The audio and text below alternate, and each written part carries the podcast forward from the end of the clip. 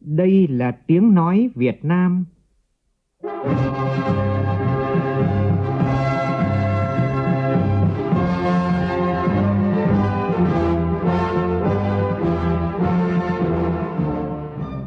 là tiếng nói Việt Nam, phát thanh từ Hà Nội, thủ đô nước Cộng hòa xã hội chủ nghĩa Việt Nam.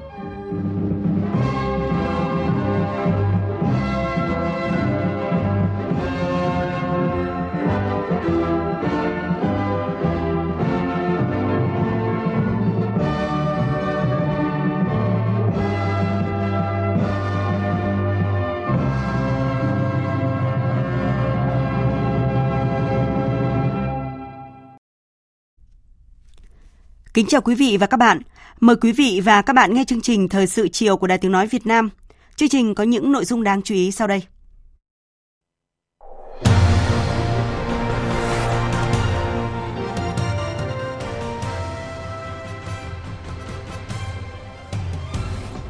Chủ trì phiên họp thường kỳ tháng 8, Thủ tướng Phạm Minh Chính nêu rõ quan điểm kiên quyết, kiên trì, quyết tâm thúc đẩy có trọng tâm trọng điểm ba động lực tăng trưởng – dấu mốc quan trọng đối với Việt Nam và Hoa Kỳ. Phóng viên Đài Tiếng nói Việt Nam phỏng vấn đại sứ Việt Nam tại Mỹ Nguyễn Quốc Dũng trước thềm chuyến thăm cấp nhà nước tới Việt Nam của Tổng thống Mỹ Joe Biden. Khởi động khu công nghiệp Việt Nam Singapore v Cần Thơ, dự kiến khi hoàn thành sẽ tạo việc làm cho hơn 100.000 lao động. Gần 118.000 thí sinh trúng tuyển đại học đợt 1 nhưng không xác nhận nhập học. Thông tin đáng chú ý từ Bộ Giáo dục và Đào tạo. Trong phần tin thế giới, hơn 800 người thiệt mạng sau vụ động đất tại Maroc. Đại sứ quán Việt Nam tại Maroc cho biết đến thời điểm này các công dân Việt Nam vẫn an toàn. Một trái đất, một gia đình, một tương lai, chủ đề của hội nghị thượng đỉnh nhóm các nền kinh tế phát triển và mới nổi hàng đầu thế giới G20 kêu gọi cộng đồng quốc tế tăng cường niềm tin và sự tin cậy lẫn nhau.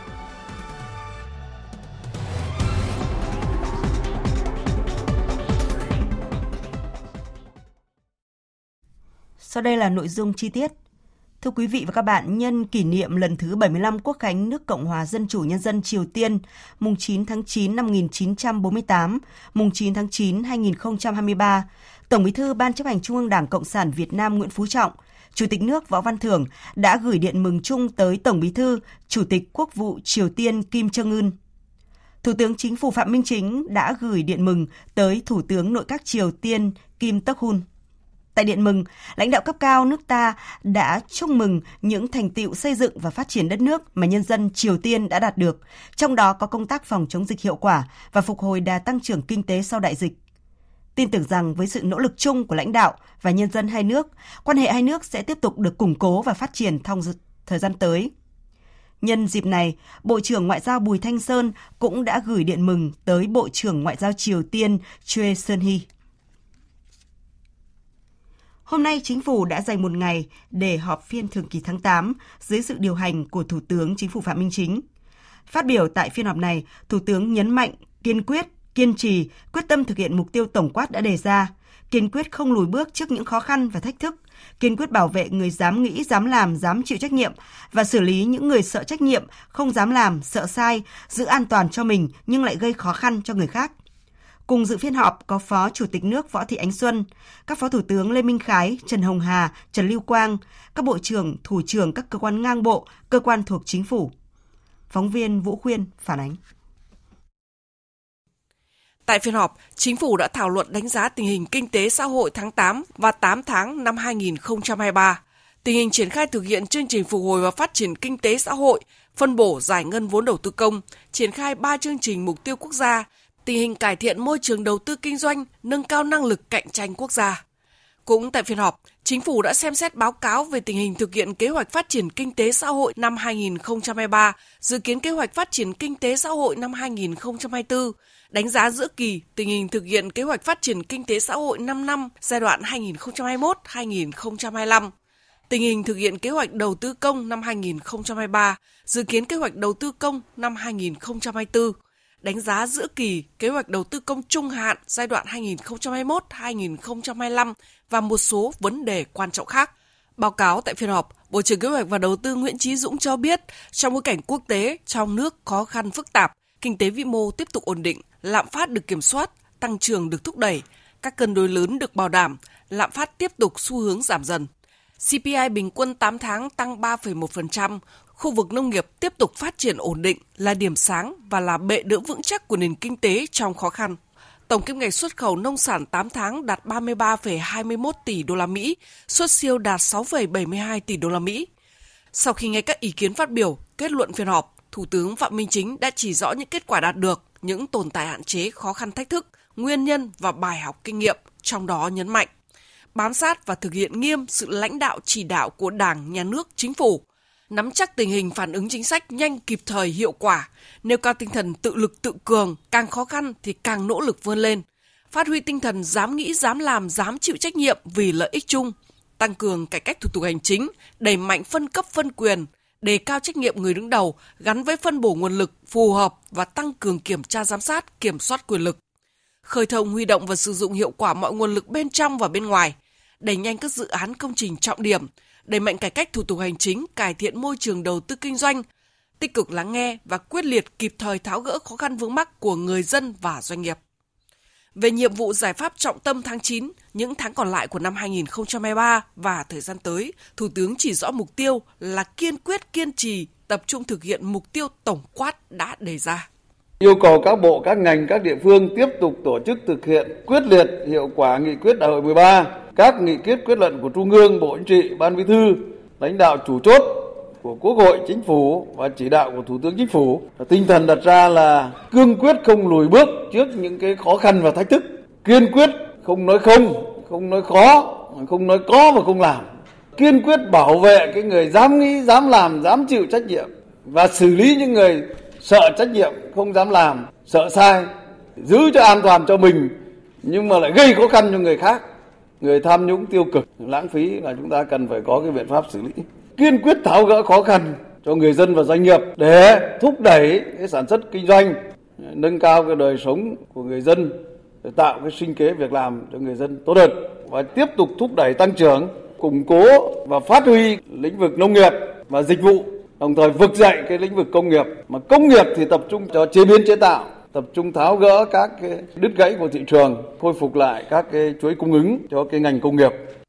Cùng với đó, Thủ tướng yêu cầu đẩy mạnh giải ngân vốn đầu tư công, thực hiện quyết liệt chương trình phục hồi và phát triển kinh tế xã hội, ba chương trình mục tiêu quốc gia, phát huy tối đa các nguồn lực đầu tư của các tập đoàn doanh nghiệp nhà nước, thúc đẩy mạnh mẽ hơn nữa đầu tư tư nhân và đầu tư nước ngoài, tăng cường hợp tác công tư, tích cực chủ động thu hút FDI có chọn lọc, bảo đảm chất lượng, chú trọng chuyển giao công nghệ, liên kết với doanh nghiệp trong nước và tham gia vào chuỗi cung ứng khu vực toàn cầu. Về xuất khẩu, Thủ tướng lưu ý giữ vững củng cố các thị trường truyền thống và tích cực mở rộng các thị trường mới, tăng cường hướng dẫn hỗ trợ người dân doanh nghiệp nâng cao chất lượng sản phẩm, dịch vụ, đáp ứng các điều kiện tiêu chuẩn mới, nhất là tiêu chuẩn xanh, tận dụng các cơ hội FTA đã ký kết, đẩy mạnh đàm phán ký kết hiệp định cam kết liên kết thương mại mới. Về điều hành chính sách tài khóa tiền tệ, Thủ tướng đề nghị tiếp tục thực hiện chính sách tiền tệ chủ động linh hoạt kịp thời hiệu quả, phối hợp đồng bộ chặt chẽ hài hòa với chính sách tài khóa mở rộng hợp lý, có trọng tâm trọng điểm, hiệu quả nhanh chóng dứt khoát và các chính sách khác để ưu tiên thúc đẩy tăng trưởng với bảo đảm ổn định kinh tế vĩ mô. Đặc biệt, chú trọng công tác điều phối kinh tế vĩ mô giữa các bộ kế hoạch và đầu tư, tài chính công thương và ngân hàng nhà nước. Yêu cầu các bộ ngành địa phương phải theo dõi sát diễn biến tình hình quốc tế trong nước để có phản ứng chính sách đồng bộ, phù hợp, kịp thời, hiệu quả Thủ tướng đã giao nhiệm vụ cụ thể cho các bộ ngành. Đặc biệt, về phía các địa phương, Thủ tướng yêu cầu Ủy ban nhân dân các tỉnh, thành phố trực thuộc trung ương tập trung chủ động thực hiện tốt công tác lập, thẩm định, phê duyệt hoặc báo cáo các quy hoạch theo thẩm quyền, đẩy mạnh hơn nữa giải ngân vốn đầu tư công, chương trình phục hồi và phát triển kinh tế xã hội, ba chương trình mục tiêu quốc gia trên địa bàn, chú trọng giải phóng mặt bằng, chuẩn bị nguyên vật liệu san lấp, phục vụ xây dựng các dự án cao tốc đi qua địa bàn, đẩy mạnh cải cách thủ tục hành chính, tập trung tháo gỡ khó khăn vướng mắc cho sản xuất kinh doanh theo thẩm quyền, chủ động có chính sách hỗ trợ doanh nghiệp, người lao động bằng các chương trình kế hoạch dự án cụ thể, tăng cường kỷ luật kỷ cương, xử lý nghiêm, thay thế kịp thời các trường hợp cán bộ công chức né tránh, đùn đẩy, sợ trách nhiệm và các vi phạm pháp luật. Thưa quý vị và các bạn, vào lúc này thì đang diễn ra cuộc họp báo phiên họp thường kỳ chính phủ tháng 8 và chúng tôi sẽ chuyển tới quý vị và các bạn khi có thông tin chi tiết từ phóng viên theo dõi tại buổi họp báo. Vào sáng nay, phát biểu tại hội nghị biểu dương bí thư chi bộ các khu phố ấp tiêu biểu trên địa bàn do Thành ủy Thành phố Hồ Chí Minh, Ủy viên Bộ Chính trị, Bí thư Thành ủy Thành phố Hồ Chí Minh Nguyễn Văn Nên đánh giá nhiều bí thư chi bộ đã có những sáng kiến, sáng tạo, đồng lòng vận động người dân cũng như các ngành đoàn thể thực hiện các chủ trương, phong trào, các chương trình hành động của thành phố. Tin của phóng viên Hà Khánh. Tại hội nghị, 235 gương bí thư chi bộ khu phố ấp tiêu biểu cấp thành phố đã được biểu dương. Bí thư Thành ủy Thành phố Hồ Chí Minh Nguyễn Văn Nên ghi nhận biểu dương nhờ đóng góp thầm lặng và cao cả của các bí thư chi bộ khu phố ấp trong quá trình lãnh đạo chỉ đạo xây dựng đảng, góp phần xây dựng hệ thống chính trị, vận động quần chúng nhân dân ở cơ sở. Đây là những đảng viên tận tụy, tận tâm, tận lực đã phấn đấu cống hiến vì cộng đồng, vì cuộc sống yên vui của nhân dân. Ông Nguyễn Văn Nên đề nghị các bí thư chi bộ ấp cần thực hiện quyền của mình như yêu cầu cung cấp thông tin đủ cần thiết để triển khai ra nhân dân, quyền báo cáo kiến nghị các vấn đề mà người dân tâm tư tình cảm, yêu cầu nguyện vọng chính đáng của người dân, thậm chí được quyền yêu cầu bí thư thành ủy cung cấp thông tin và xử lý các vấn đề tại khu phố, kết nối bí thư chi bộ ấp với bí thư thành ủy gần hơn nữa. Chúng ta tiếp tục thực hiện những cái tinh thần đã chỉ đạo, bám vào nguyên tắc, bám vào những chỉ đạo còn có giá trị để chúng ta tiếp tục phát huy như lời bác Hồ đã chỉ dạy chúng ta. Làm sao đó là các bí thư chi bộ ấp khu phố trở lên đặt hết cái tâm huyết của mình để duy trì những cái hoạt động theo quy định nâng cao chất lượng từ cái chất lượng của sinh hoạt chi bộ chất lượng của phong trào thiết thực chúng ta tránh cái chuyện là nói nhưng mà không có làm được Hiện nay, thành phố Hồ Chí Minh đang có hơn 27.300 mô hình tổ chức dưới phường xã, gồm hơn 2.000 khu phố ấp và hơn 25.300 tổ dân phố, tổ nhân dân. Sau khi sắp xếp, thành phố chỉ còn hơn 5.200 khu phố ấp. Bí thư thành ủy đề nghị các bí thư chi bộ cơ sở quán triệt tinh thần này để sắp xếp lại khu phố theo chủ trương chung của cả nước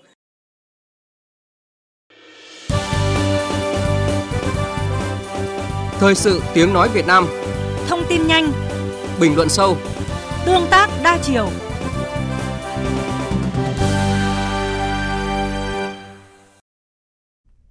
Thưa quý vị và các bạn, nhận lời mời của Tổng Bí thư Nguyễn Phú Trọng, Tổng thống Hoa Kỳ Joe Biden sẽ thăm cấp nhà nước tới Việt Nam từ ngày 10 đến ngày 11 tháng 9.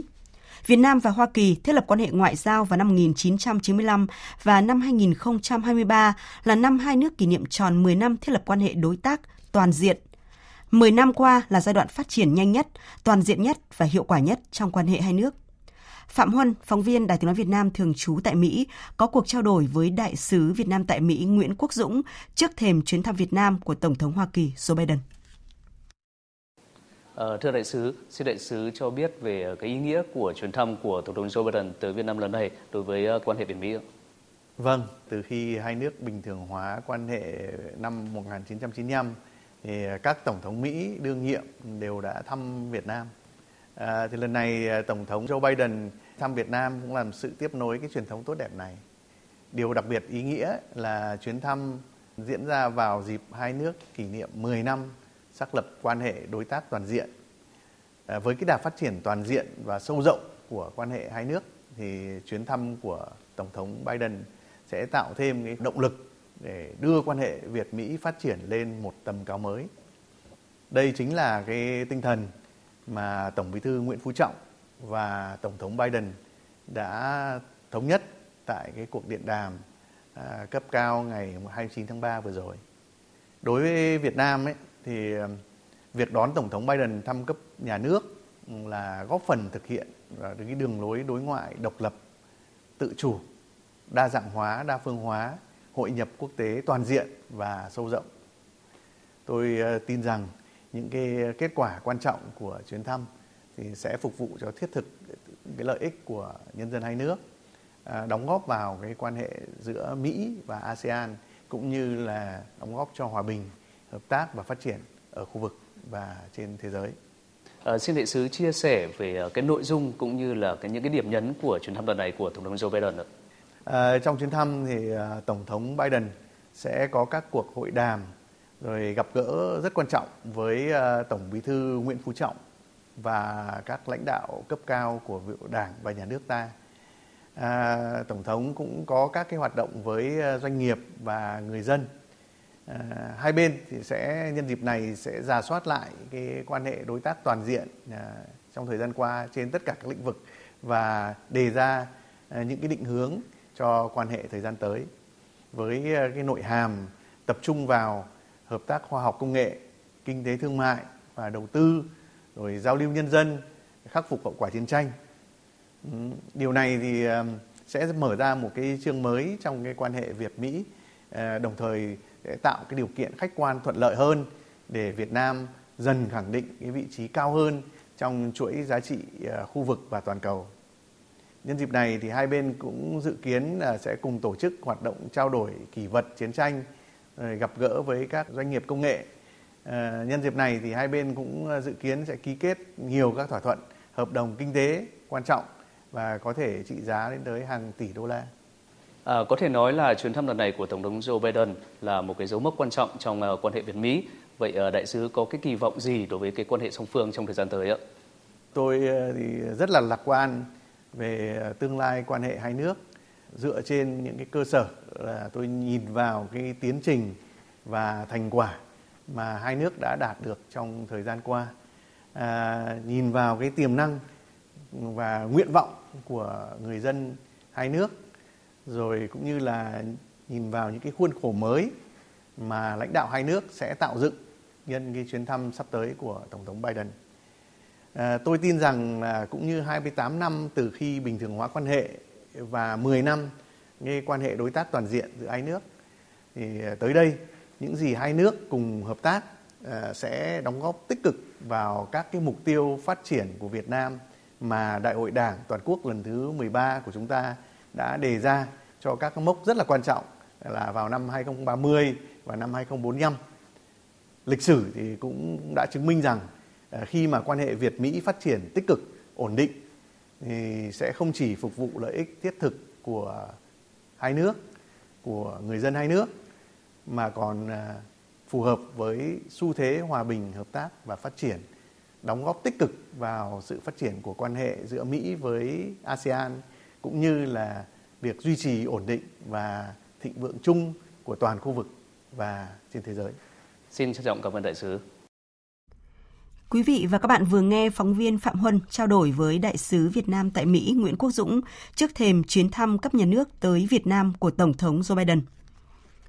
Hôm nay, Thiếu tướng Nguyễn Hồng Kỳ, Phó Giám đốc Công an thành phố Hà Nội cho biết, dưới sự chỉ đạo của Đảng ủy Công an Trung ương, lãnh đạo Bộ Công an, sự phối hợp chặt chẽ hỗ trợ từ các đơn vị chức năng, Công an thành phố Hà Nội đã và đang triển khai hiệu quả những phương án kế hoạch với quyết tâm cao nhất đảm bảo tuyệt đối an ninh, an toàn, phục vụ cho chuyến thăm của Tổng thống Hoa Kỳ Joe Biden đến Việt Nam dự kiến trong hai ngày mùng 10 và 11 tháng 9. Cụ thể, để đảm bảo tuyệt đối an ninh an toàn giao thông, phục vụ sự kiện đối ngoại đặc biệt quan trọng trên, từ ngày 9 tháng 9, thực hiện chỉ đạo của Đảng ủy, Ban giám đốc Công an thành phố Hà Nội, các đơn vị của Công an thành phố Hà Nội đã ứng trực với 100% quân số phương tiện thiết bị. Các lực lượng như cảnh sát giao thông, cảnh sát cơ động cũng như tất cả các phòng chức năng, công an quận, huyện và thị xã đều triển khai hiệu quả phương án bảo đảm an ninh an toàn chung của Công an thành phố Hà Nội Bên cạnh đó, tùy từng đặc thù địa bàn, lực lượng, trên cơ sở bám sát vào phương án kế hoạch chung của công an thành phố, các đơn vị cũng chủ động xây dựng phương án kế hoạch riêng để đảm bảo tuyệt đối an toàn sự kiện trên. Nhằm phục vụ hiệu quả việc đi lại của người dân, hạn chế tối đa ùn tắc giao thông cũng như không làm ảnh hưởng đến công tác đón dẫn bảo vệ đoàn. Ngay trong tối qua, phương án phân luồng giao thông đã được công an thành phố Hà Nội hoàn thành. Công an thành phố Hà Nội đã thông báo tuyên truyền đến người dân, chủ phương tiện tham gia giao thông nắm được kế hoạch phân luồng, qua đó chủ động điều hướng, thay đổi lộ trình, tránh đi vào những tuyến đường nằm trong phương án bảo vệ đón dẫn. Từ sân bay đi qua các tuyến đường đến những địa điểm diễn ra sự kiện, Công an thành phố Hà Nội đã chỉ đạo lực lượng công an các quận huyện triển khai phương án bảo đảm an ninh an toàn ở mức cao nhất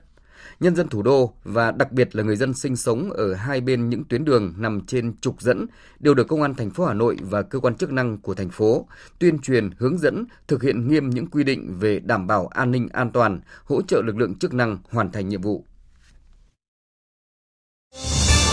Thời sự VOV nhanh, tin cậy, hấp dẫn. Chương trình Thời sự chiều sẽ được tiếp tục với các thông tin đáng chú ý khác. Các doanh nghiệp nước ngoài tăng đầu tư vào Đông Nam Á và Việt Nam là điểm đến hấp dẫn của doanh nghiệp trên thế giới. Đây là nội dung trong báo cáo kết nối toàn cầu, kết nối Đông Nam Á và thế giới vừa được ngân hàng HSBC công bố. Theo ngân hàng HSBC, tầm quan trọng của Việt Nam trong dòng chảy thương mại toàn cầu được phản ánh qua sự quan tâm mạnh mẽ đối với các hiệp định thương mại tự do. 63% công ty tham gia khảo sát có ý định tận dụng Hiệp định Thương mại EU Việt Nam có hiệu lực từ tháng 8 năm 2020 với mục tiêu xóa bỏ 99% thuế quan và giảm bớt rào cản thương mại giữa hai bên. Vào sáng nay thì khu công nghiệp Việt Nam Singapore v Cần Thơ đã được khởi động tại xã Vĩnh Trinh, huyện Vĩnh Thạnh.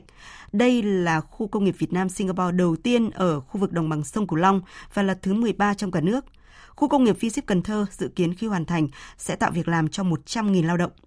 Phóng viên Hồng Phương thường trú tại khu vực đồng bằng sông Cửu Long phản ánh.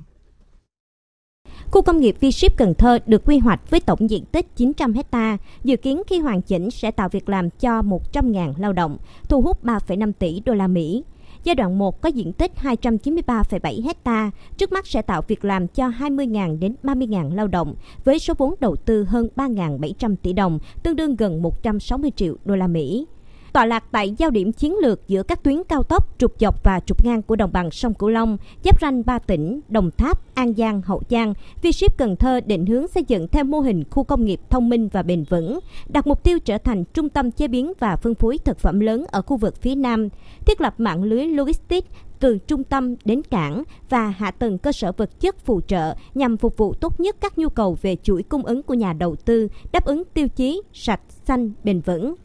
Trước niềm vui khu công nghiệp thứ bảy được thành lập trên địa bàn, ông Trần Việt Trường, Chủ tịch Ủy ban nhân dân thành phố Cần Thơ bày tỏ, sau 27 năm hình thành và phát triển, đến nay công ty liên doanh trách nhiệm hữu hạn khu công nghiệp Việt Nam Singapore V-Ship đã trở thành biểu tượng vững chắc của quan hệ hợp tác kinh tế tốt đẹp giữa Singapore Việt Nam khi mô hình V-Ship Group đang dần phát triển và lớn mạnh trên khắp cả nước bên cạnh việc sở hữu cơ sở hạ tầng hiện đại các dự án khu công nghiệp Persit luôn hướng tới mô hình khu công nghiệp xanh với những cam kết bảo vệ môi trường cùng các giải pháp để hỗ trợ chuyển đổi tái tạo năng lượng sạch năng lượng xanh và giảm thiểu rác thải khí thải phù hợp với định hướng phát triển nhanh và bền vững của đất nước. Qua hơn 30 năm hình thành và phát triển, đến nay Việt Nam đã hình thành hệ thống khu công nghiệp trên cả nước với sự ra đời của gần 300 khu công nghiệp đã có tác động rất lớn đối với sự phát triển kinh tế xã hội của đất nước, tạo việc làm nguồn ngân sách nhà nước và tạo ra hệ sinh thái phát triển công nghiệp, tiền đề thu hút dự án nước ngoài vào Việt Nam. Trong khuôn khổ lễ khởi động tại Cần Thơ, Vship đã ký kết bản ghi nhớ với 12 nhà đầu tư thuê đất và hợp tác kinh doanh. Tại tỉnh Bình Dương vừa diễn ra chương trình gặp gỡ Nhật Bản 2023. Bình Dương đang chuyển mình đổi mới theo hướng đổi mới sáng tạo, chủ động cải thiện môi trường đầu tư để thu hút được các doanh nghiệp FDI, trong đó có Nhật Bản. Thông tin của phóng viên Thiên Lý.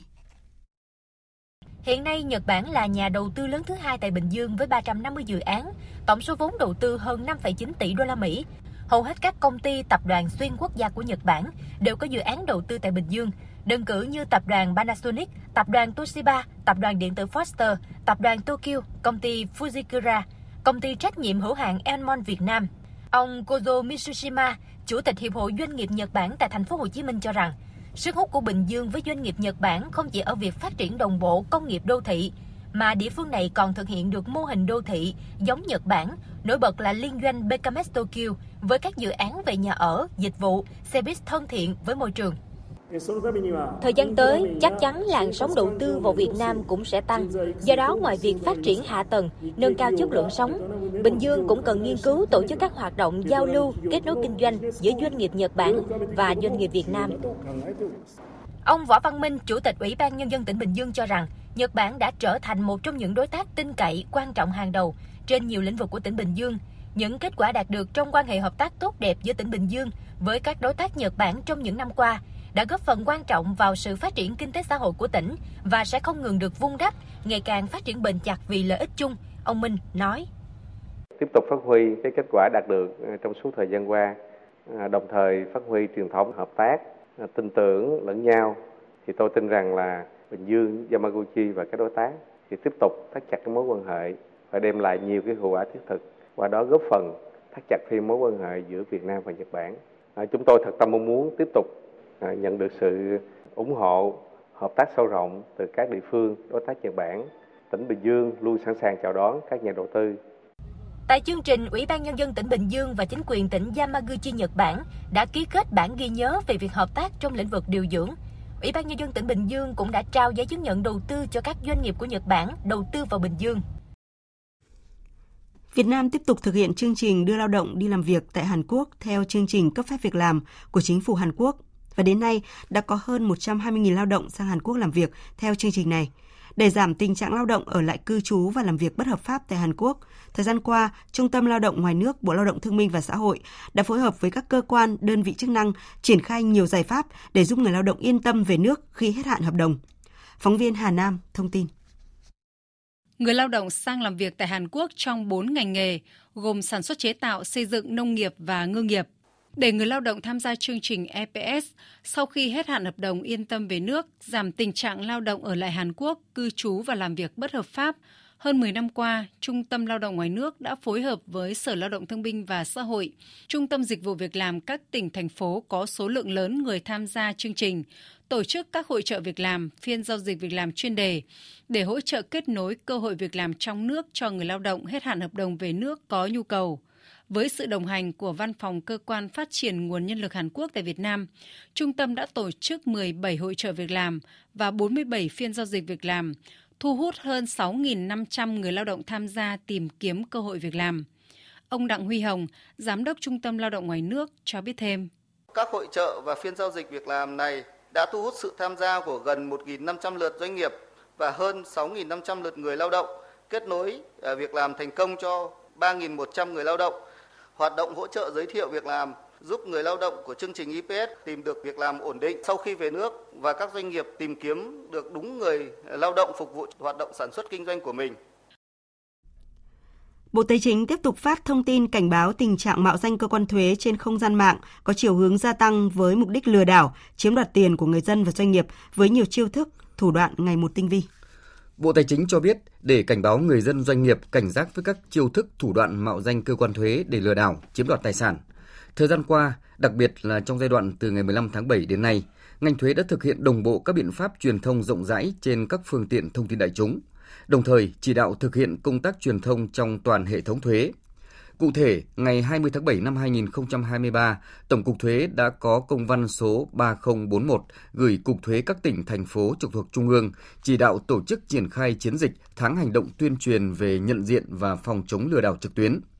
Tiếp đó, ngày 3 tháng 8 năm 2023, Tổng cục Thuế đã xây dựng bộ tài liệu với nội dung tuyên truyền về ngăn chặn phòng chống giả mạo cơ quan thuế trên môi trường mạng và gửi các cơ quan thông tấn báo chí cũng như là các cục thuế tỉnh thành phố để đẩy mạnh tuyên truyền trên các phương tiện thông tin đại chúng.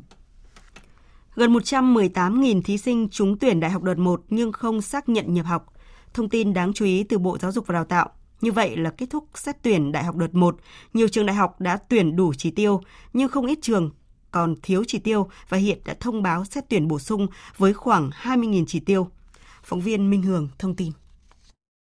Bộ Giáo dục và Đào tạo cho biết, tính đến 17 giờ ngày 8 tháng 9, có trên 494.000 thí sinh xác nhận nhập học, đạt tỷ lệ 80,5% so với tổng số thí sinh đã trúng tuyển đại học đợt 1. Còn gần 118.000 thí sinh đã trúng tuyển nhưng không xác nhận nhập học. Thực tế này dẫn đến một lượng thí sinh ảo không nhỏ tại các trường đại học. Vì vậy, song song với việc tổ chức nhập học cho sinh viên vừa trúng tuyển, không ít trường đại học đã công bố chỉ tiêu và mức điểm sàn nhận hồ sơ xét tuyển bổ sung. Ông Nguyễn Phú Khánh, Phó Hiệu trưởng trường đại học Phenica cho biết tỷ lệ thí sinh xác nhận nhập học vào trường đạt hơn 84% so với số thí sinh trúng tuyển. Tỷ lệ thí sinh đã trúng tuyển nhưng không nhập học cũng giống như những năm trước, không có sự đột biến.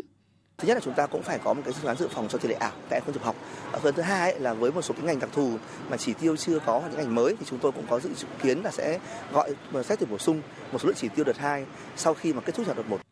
Với những thí sinh đã trúng tuyển đại học đợt 1 nhưng không xác nhận nhập học, các em sẽ bị hủy kết quả trúng tuyển và phải đăng ký tại các đợt xét tuyển bổ sung nếu muốn theo học bậc đại học. Theo quy định của Bộ Giáo dục và Đào tạo, từ hôm nay, thí sinh bắt đầu đăng ký nguyện vọng xét tuyển bổ sung. Tuy nhiên, các chuyên gia cũng khuyến cáo thí sinh nên tìm hiểu kỹ thông tin về khoa, ngành xét tuyển, điểm sàn nhận hồ sơ xét tuyển bởi số lượng chỉ tiêu xét tuyển bổ sung của các trường không nhiều. Hiện nhiều trường đại học công lập top trên và top giữa đã tuyển đủ chỉ tiêu và không xét tuyển bổ sung.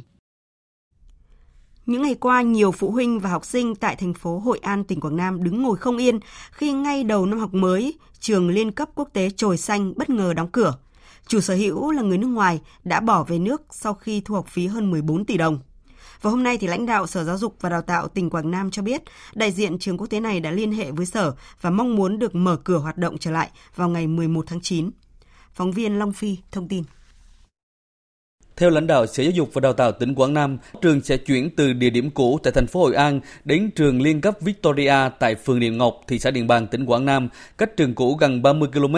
Đại diện trường quốc tế này cam kết giữ nguyên chương trình giảng dạy và tổ chức hoạt động ổn định việc học tập, công tác của học sinh, giáo viên. Lãnh đạo Sở Giáo dục và Đào tạo tỉnh Quảng Nam cho biết, chủ sở hữu trường trung học, trung học cơ sở, trung học phổ thông quốc tế Chồi Xanh là bà Catherine Claire McKinley, quốc tịch Anh đã ủy quyền cho ông Nguyễn Quốc Hưng, hiện là chủ trường liên cấp Victoria đứng ra điều hành các hoạt động của trường trung học, trung học cơ sở, trung học phổ thông quốc tế Chồi Xanh trong thời gian bà này vắng mặt. Ông Nguyễn Quốc Hương, chủ sở hữu trường liên cấp Victoria cho biết, sau khi được bà Catherine ủy quyền, ông đã liên hệ và làm việc với giáo viên từng giảng dạy tại trường trung học, trung học cơ sở, trung học phổ thông quốc tế Chồi Xanh để tổ chức hoạt động trở lại. Những học sinh đã nộp học phí cho trường trung học, trung học cơ sở, trung học phổ thông quốc tế Chồi Xanh quay lại học tập bình thường. Ông Nguyễn Quốc Hương cũng cho biết thêm đã gửi thông báo về việc trường sẽ hoạt động trở lại bình thường ở địa điểm mới là trường liên cấp Victoria tại phường Điện Ngọc, thị xã Điện Bàn, tỉnh Quảng Nam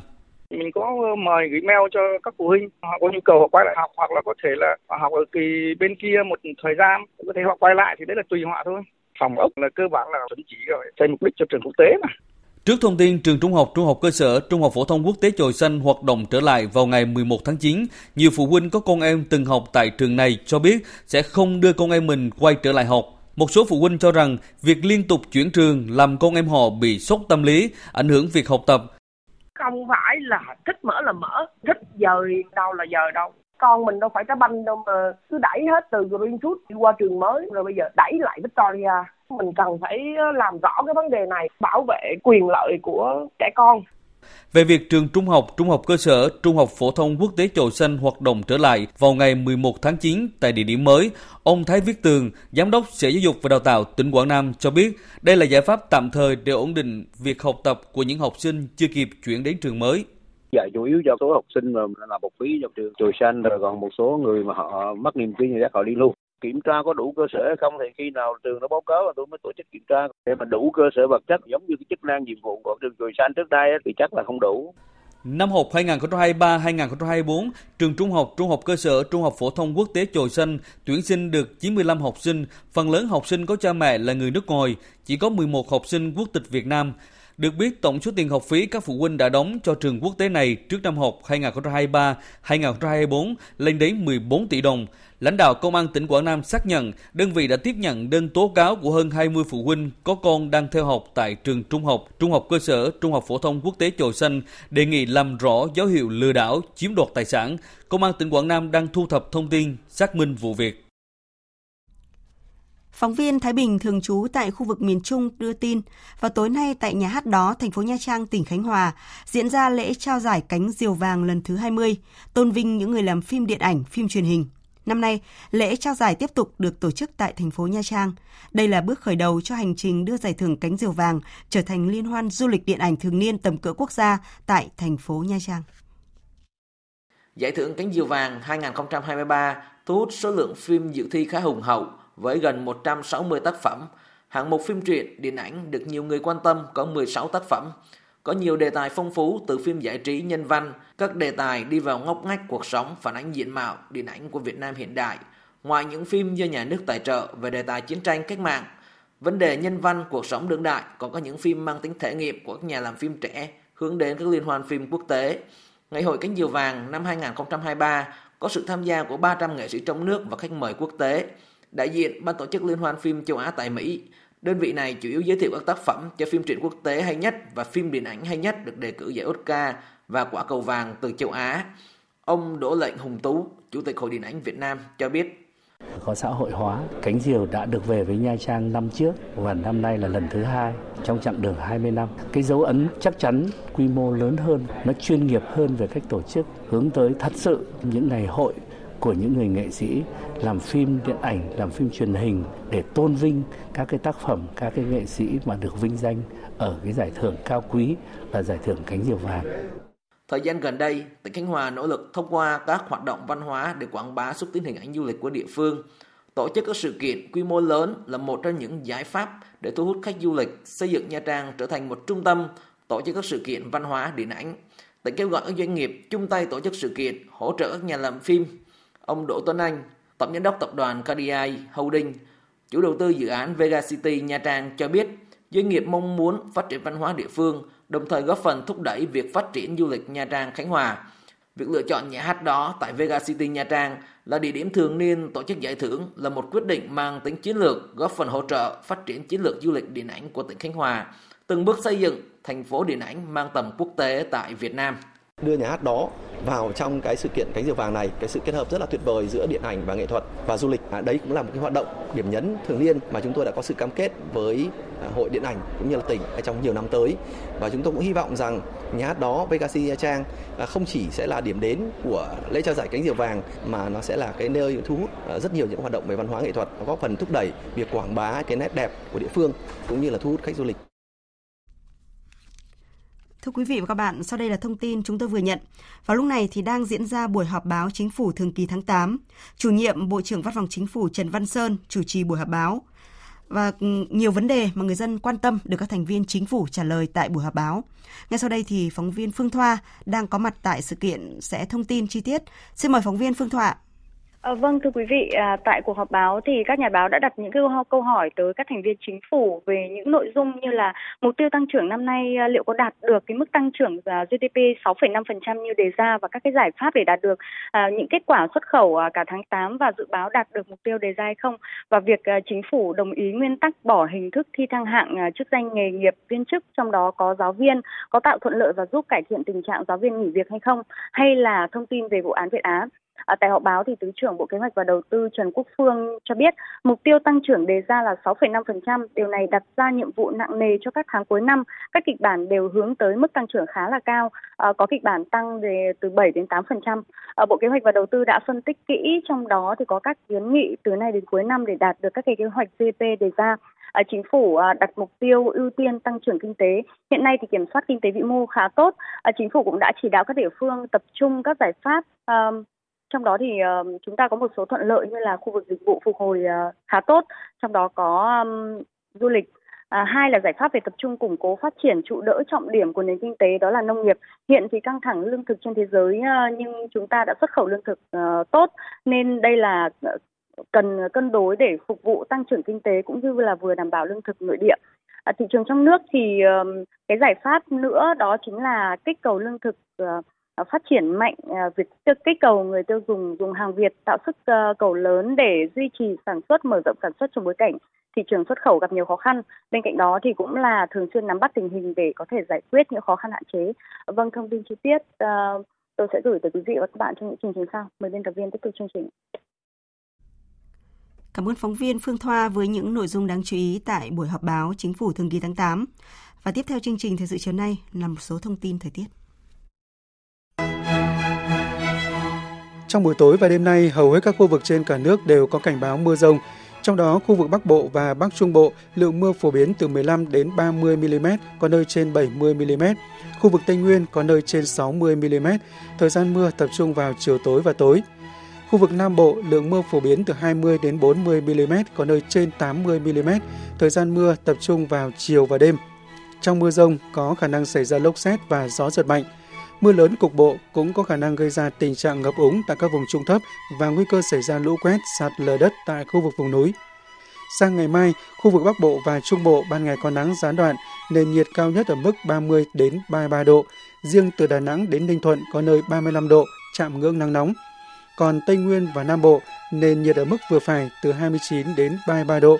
Đến chiều và tối, mưa rông trên diện rộng quay trở lại các khu vực này có thể gây bất lợi cho việc tham gia giao thông và các hoạt động ngoài trời trong dịp cuối tuần.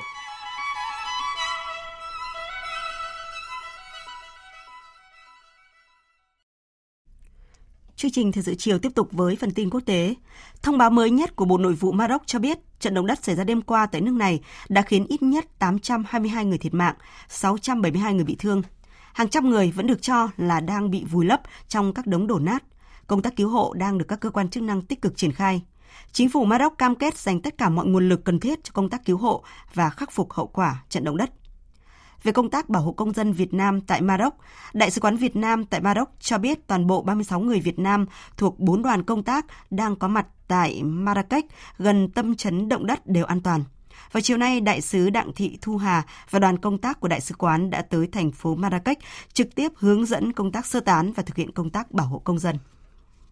Vào lúc này thì nhiều nước Ả Rập và cộng đồng quốc tế đã bày tỏ lời chia buồn tới Maroc sau trận động đất kinh hoàng vừa xảy ra tại nước này, khiến hàng trăm người thiệt mạng và bị thương.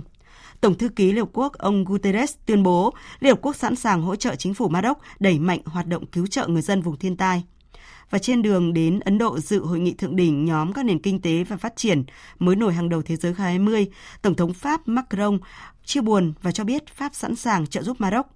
Bên cạnh đó còn nhiều lãnh đạo các nước và tổ chức quốc tế cam kết hỗ trợ Maroc. Phóng viên Tuấn Nguyễn theo dõi khu vực Trung Đông, châu Phi đưa tin.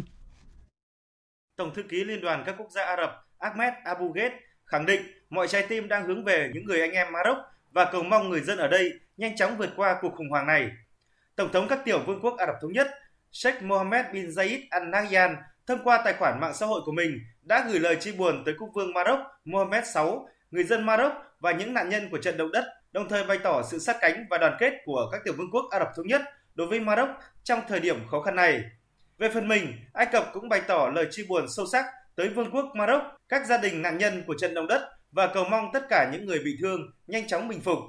Ả Rập Xê Út gửi lời chia buồn chân thành tới chính phủ và người dân Maroc anh em về hậu quả của trận động đất xảy ra khiến nhiều người chết và bị thương.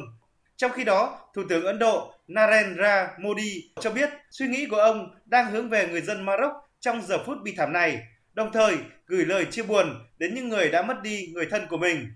Đại diện cấp cao phụ trách chính sách an ninh và đối ngoại của Liên minh châu Âu Joseph Borrell khẳng định Liên minh châu Âu sẵn sàng cung cấp cho Maroc bất kỳ sự trợ giúp nào mà nước này mong muốn.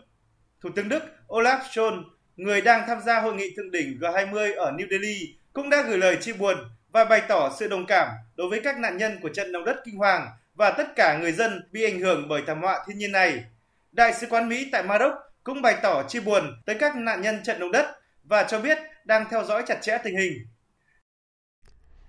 Triều Tiên hôm nay đánh dấu lễ kỷ niệm Ngày Quốc khánh với màn phô diễn sức mạnh của các lực lượng quân đội và ngoại giao, cùng tuyên bố tăng cường quan hệ với Nga và Trung Quốc. Bán đảo Triều Tiên không ngừng tăng nhiệt trong những tuần gần đây sau khi Hàn Quốc và Mỹ tiến hành cuộc tập trận chung thường niên mang tên Lá chắn tự do Uchi và Triều Tiên đáp trả bằng một loạt cuộc thử nghiệm vũ khí.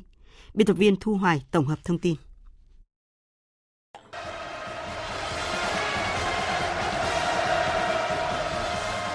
Hãng thông tấn chính thức Triều Tiên KCNA cho biết, Chủ tịch Kim Jong Un đã quan sát cuộc duyệt binh của các nhóm bán quân sự tại quảng trường Kim Nhật Thành ở thủ đô Bình Nhưỡng và hội đàm với phái đoàn Trung Quốc đang ở thăm nước này. Nhà lãnh đạo Triều Tiên tuyên bố sẵn sàng tăng cường quan hệ với Nga và Trung Quốc. Chủ tịch Trung Quốc Tập Cận Bình đã gửi thư bày tỏ sẵn sàng tăng cường liên lạc chiến lược và hợp tác cấp chuyên viên với Triều Tiên. Trong khi đó, Tổng thống Nga Vladimir Putin cũng gửi thư cho nhà lãnh đạo Triều Tiên, trong đó nhấn mạnh hai nước sẽ mở rộng quan hệ song phương nhằm đảm bảo an ninh ổn định trên bán đảo Triều Tiên và khu vực Đông Bắc Á. Dù đặt ra nghi vấn về năng lực của tàu ngầm mới, nhưng các nhà phân tích của Hàn Quốc cũng thừa nhận sự tiến bộ rõ rệt của Triều Tiên trong việc phát triển tên lửa đạn đạo phóng từ tàu ngầm. Chuyên gia Shin Suong-ki tại Viện Phân tích Quốc phòng Hàn Quốc đánh giá. 이번에 공개한 신형 잠수함은 크기는 Kích thước của tàu ngầm mới được công bố của Triều Tiên gần giống với tàu ngầm lớp Romeo trước đây. Với việc bổ sung một hệ thống phóng thẳng đứng có khả năng triển khai các tên lửa đạn đạo và hành trình chiến thuật mới, rõ ràng Triều Tiên đã mở rộng và tăng cường đáng kể khả năng hoạt động của lực lượng hải quân so với trước đây.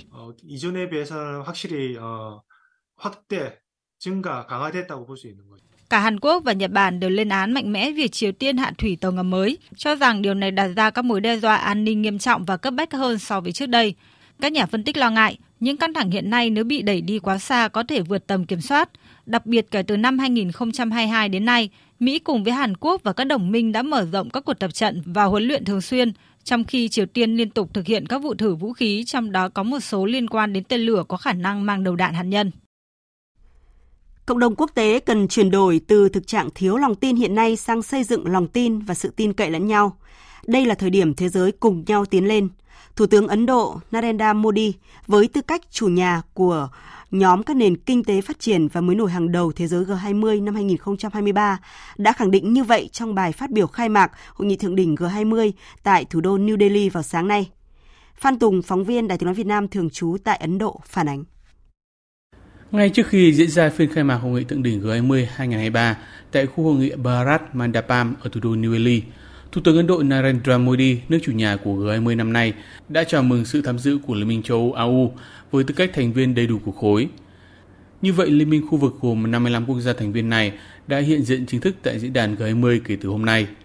Đây là nỗ lực của Ấn Độ nhằm đưa tiếng nói của các nước Nam bán cầu tới được với thế giới. Thủ tướng Ấn Độ với tư cách chủ tọa của phiên họp cũng đã gửi lời chia buồn tới những nạn nhân đã thiệt mạng trong vụ động đất tại Maroc. Phát biểu trong phiên khai mạc với chủ đề Một trái đất, Thủ tướng Ấn Độ Narendra Modi cho rằng sau đại dịch COVID-19, thế giới đối mặt với thách thức mới là thiếu hụt lòng tin. Và điều không may là các cuộc chiến tranh càng làm tình trạng ngăn cách này trở nên sâu sắc.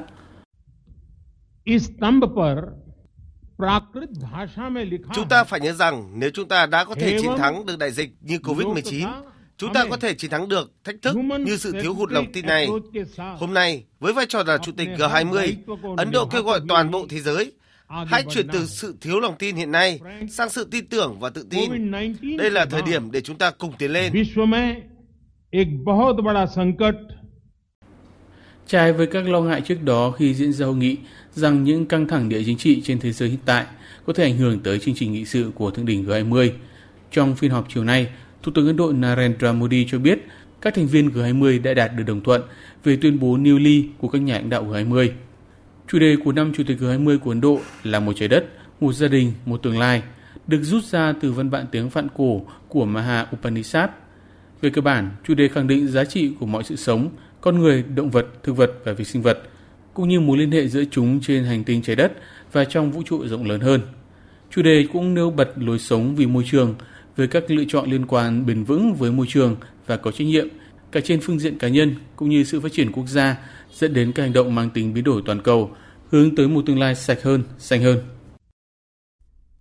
Pháp đang đàm phán với chính quyền quân sự Niger nhưng không công nhận chính quyền này. Đây là tuyên bố mới nhất của Bộ Ngoại giao Pháp với kênh truyền hình tiếng Ả Rập Al Arabi liên quan cuộc khủng hoảng hiện nay tại Niger. Phóng viên Bá Thi theo dõi khu vực châu Phi thông tin. Tuyên bố của Bộ Ngoại giao Pháp cho biết Paris hiện đang liên lạc với chính quyền quân sự Niger để thống nhất các vấn đề liên quan đến lực lượng Pháp tại Niger, nhưng điều này không có nghĩa là Paris công nhận chính quyền đảo chính. Cũng trong tuyên bố, Bộ Ngoại giao Pháp khẳng định nước này mong muốn hợp tác với các quốc gia châu Phi trên cơ sở tôn trọng lẫn nhau và hoan nghênh mọi sáng kiến đưa ra nhằm khôi phục trật tự hiến pháp tại Niger sau cuộc đảo chính lật đổ Tổng thống Mohamed Bazoum ngày 26 tháng 7. Tuyên bố của Bộ Ngoại giao Pháp được đưa ra trong bối cảnh quan hệ giữa chính phủ Pháp và chính quyền quân sự Niger vẫn trong tình trạng căng thẳng cao độ. Hơn hai tuần qua, lực lượng an ninh của chính quyền quân sự Niger triển khai dày đặc bên ngoài trụ sở Đại sứ quán Pháp để sẵn sàng thực hiện lệnh bắt và trục xuất Đại sứ Pháp Sylvain Ite. Trong khi đó, những người ủng hộ chính quyền quân sự Niger liên tục tập trung biểu tình bên ngoài căn cứ quân sự Pháp để yêu cầu Paris rút quân. Với album Wanna Mean To Be, nhóm nhạc ra với năm thành viên Isora Collective đã giành chiến thắng tại lễ trao giải thưởng thường niên giải thưởng âm nhạc danh giá của Anh Mercury 2023. So the winner of the 2023 Mercury Prize with Free Now is Ezra Collective for their album Era Collective đã giành được giải thưởng Mercury danh giá của năm nay với album Where I'm Meant to Be. Nhóm nhạc ra đã đánh bại những tên tuổi như Arctic Monkeys, Lloyd Kackner và Ray để nhận cúp và giải thưởng tiền mặt trị giá hơn 31.000 đô la. Where I'm Meant to Be cũng là album nhạc ra đầu tiên đạt giải thưởng âm nhạc Mercury. Phát biểu khi nhận giải, ca sĩ Femi Coleoso thành viên ban nhạc cho biết. Ezra Collective đại diện cho một điều gì đó rất đặc biệt vì chúng tôi gặp nhau trong một câu lạc bộ thanh thiếu niên và khoảnh khắc mà chúng tôi đứng tại đây là bằng chứng cho thấy những con người đặc biệt tốt bụng đã dành thời gian và công sức cho những người trẻ chơi nhạc. Đây không chỉ là chiến thắng dành cho Ezra Collective, dành cho nhạc gia của Vương quốc Anh, mà đây là thời điểm đặc biệt đối với mọi tổ chức trên khắp đất nước đang nỗ lực và dành thời gian cho những người trẻ chơi nhạc. Mercury là giải âm nhạc trao hàng năm cho album xuất sắc của các ca sĩ người Anh và Ireland do các chuyên gia công nghệ âm nhạc, nghệ sĩ, nhà báo bình chọn, căn cứ vào chất lượng nhạc hơn là vào doanh thu của các tác phẩm. Thưa quý vị và các bạn, chiều nay trên sân vận động Việt Trì, tỉnh Phú Thọ diễn ra trận đấu giữa đội tuyển bóng đá U23 Guam gặp U23 Singapore trong khuôn khổ lượt trận thứ hai bảng C, vòng loại U23 châu Á 2024. Kết thúc trận đấu U23 Singapore hòa U23 Guam với tỷ số một đều. Và sau đây ít phút nữa vào lúc 19 giờ diễn ra trận đấu giữa U23 Việt Nam gặp U23 Yemen trong khuôn khổ bảng C, vòng loại giải U23 châu Á 2024. Tiếp theo chương trình thời sự chiều nay là những thông tin thể thao đáng chú ý khác.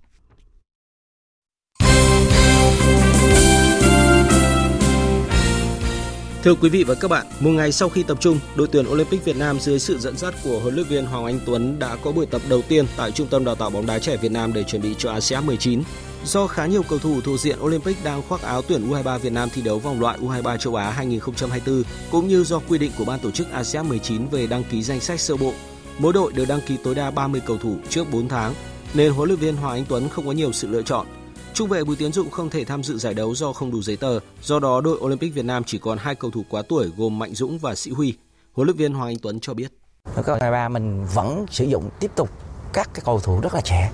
Chính vì thế những tuyến, những cầu thủ mà có khả năng làm cái bộ xương làm cho nòng cốt cho đội tuyển thì, thì tôi lưu ý tôi chọn. Chẳng hạn thủ môn,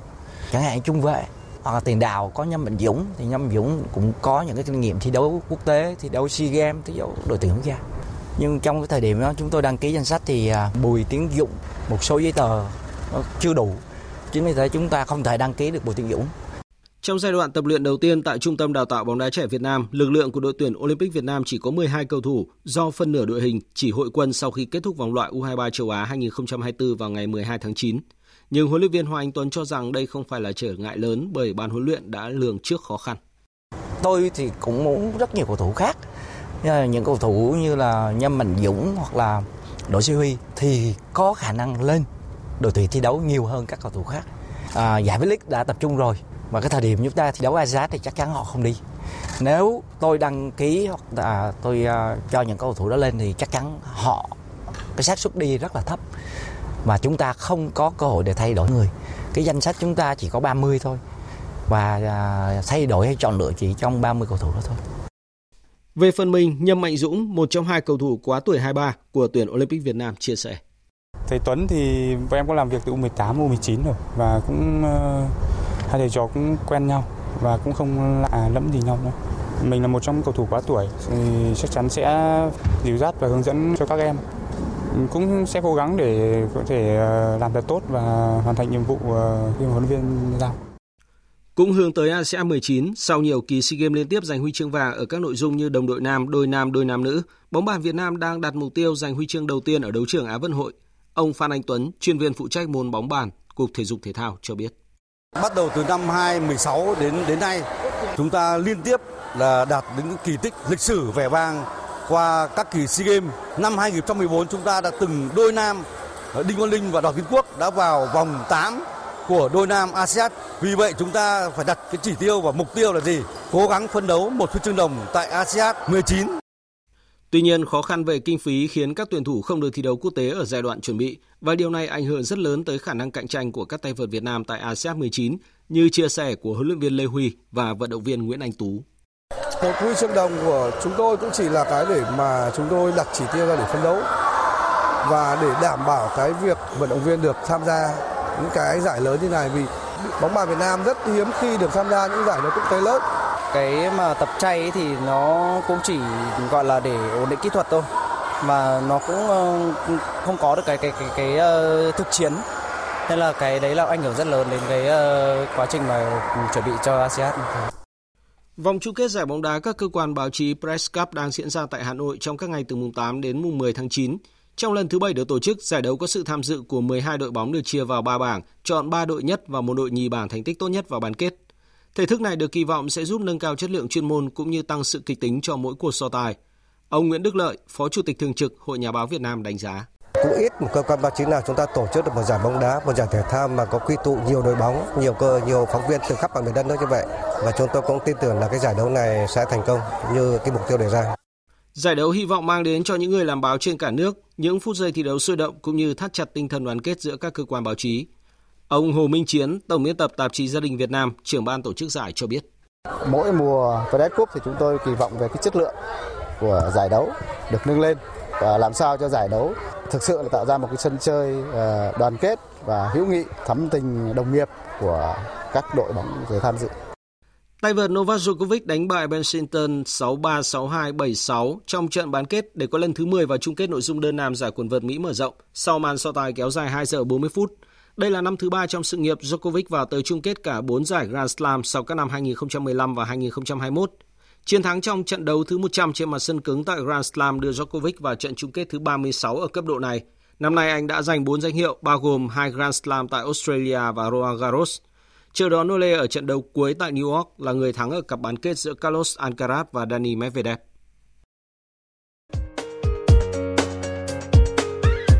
Dự báo thời tiết Khu vực Bắc Bộ có mưa rào và rông rải rác, cục bộ có mưa to đến rất to. Thời gian mưa tập trung vào chiều và đêm, gió nhẹ, nhiệt độ từ 23 đến 34 độ. Khu vực từ Thanh Hóa đến Thừa Thiên Huế, phía Bắc có mưa rào và rông rải rác, cục bộ có mưa to đến rất to, thời gian mưa tập trung vào chiều và đêm. Phía Nam, chiều tối và đêm có mưa rào và rông vài nơi, ngày nắng, gió Tây đến Tây Nam cấp 2, cấp 3. Nhiệt độ từ 24 đến 34 độ, có nơi cao nhất trên 34 độ. Khu vực từ Đà Nẵng đến Bình Thuận, chiều tối và tối có mưa rào và rông vài nơi, ngày nắng, gió Tây Nam cấp 2, cấp 3, nhiệt độ từ 24 đến 35 độ, có nơi cao nhất trên 35 độ. Tây Nguyên có mưa rào và rông vài nơi, riêng chiều tối và tối có mưa rào và rông rải rác, cục bộ có mưa vừa, mưa to, gió Tây Nam cấp 2, cấp 3, nhiệt độ từ 21 đến 30 độ. Nam Bộ có mưa rào và rông vài nơi, riêng chiều và đêm có mưa rào và rải rác có rông, cục bộ có mưa to, gió Tây Nam cấp 2, cấp 3, nhiệt độ từ 24 đến 33 độ. Khu vực Hà Nội có mưa rào và rông rải rác, cục bộ có mưa vừa, mưa to, thời gian mưa tập trung vào chiều và đêm, gió nhẹ, nhiệt độ từ 24 đến 33 độ, có nơi cao nhất trên 33 độ. Tiếp theo là dự báo thời tiết biển. Bắc và Nam Vịnh Bắc Bộ có mưa rào và rông rải rác, gió nhẹ, Vùng biển từ Quảng Trị đến Quảng Ngãi có mưa rào rải rác và có nơi có rông, gió Tây Nam cấp 3, cấp 4. Khu vực Bắc Biển Đông, khu vực Nam Biển Đông, khu vực quần đảo Hoàng Sa thuộc thành phố Đà Nẵng và khu vực quần đảo Trường Sa thuộc tỉnh Khánh Hòa có mưa rào và rải rác có rông. Trong mưa rông có khả năng xảy ra lốc xoáy và gió giật mạnh cấp 7, cấp 8. Tầm nhìn xa từ 4 đến 10 km, gió Tây Nam cấp 5. Khu vực giữa Biển Đông có mưa rào rải rác và có nơi có rông. Trong mưa rông có khả năng xảy ra lốc xoáy. Tầm nhìn xa trên 10 km, giảm xuống 4 đến 10 km trong mưa. Gió Tây Nam cấp 4, cấp 5. Riêng phía Tây từ ngày mai có lúc cấp 6, giật cấp 7 biển động. Vùng biển từ Bình Định đến Ninh Thuận, vùng biển từ Bình Thuận đến Cà Mau có mưa rào và rông vài nơi, tầm nhìn xa trên 10 km, giảm xuống 4 đến 10 km trong mưa, gió Tây Nam đến Nam cấp 5. Từ ngày mai có lúc cấp 6, giật cấp 7 biển động. Vùng biển từ Cà Mau đến Kiên Giang và Vịnh Thái Lan có mưa rào và rông rải rác. Trong mưa rông có khả năng xảy ra lốc xoáy và gió giật mạnh cấp 7, cấp 8. Tầm nhìn xa trên 10 km, giảm xuống 4 đến 10 km trong mưa. Gió Tây đến Tây Nam cấp 4, cấp 5. Quý vị và các bạn vừa nghe chương trình Thời sự chiều của Đài Tiếng Nói Việt Nam. Chương trình do các biên tập viên Nguyễn Hằng và Lan Anh cùng phát thanh viên Hoàng Sang, kỹ thuật viên Thế Phi thực hiện. Chịu trách nhiệm nội dung Hoàng Trung Dũng, Cảm ơn quý vị và các bạn đã quan tâm theo dõi.